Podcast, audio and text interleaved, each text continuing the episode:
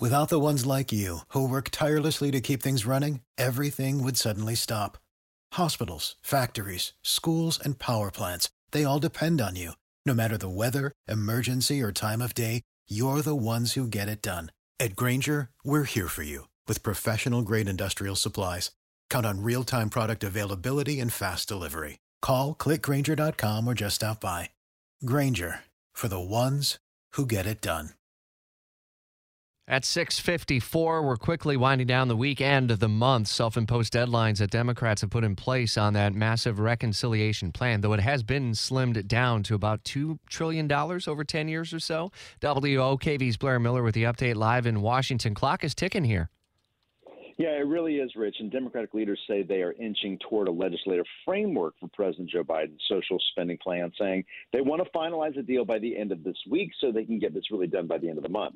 Sources telling us the areas for compromise on the social safety net and climate bill include dropping Biden's plan for tuition free community college, an extension of the child tax credit for just one year, and likely with means testing to satisfy moderate Democrats, a reduction in proposed funding for elderly and disabled home care, and scaling down Biden's paid leave proposal for workers to four weeks instead of 12.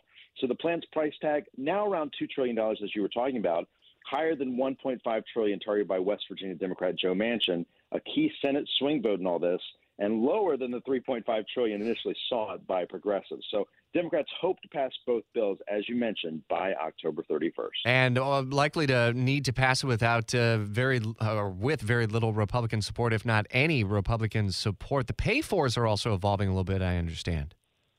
Very much so. Uh, you know, much of this is still evolving. You know, they talk about, you know, this being the framework. You know, a lot can happen between now and October 31st. They may have the framework for something, but actually what's going to pass, as they say, hopefully by the end of next week, is what they're wanting to happen, could be very different. So a lot to watch. Indeed. We'll stay on top of developments. And if any news breaks on that front, we'll send you an alert in the free WOKV app. Blair Miller, part of our team in Washington, with us every weekday on Jacksonville's Morning News. 656.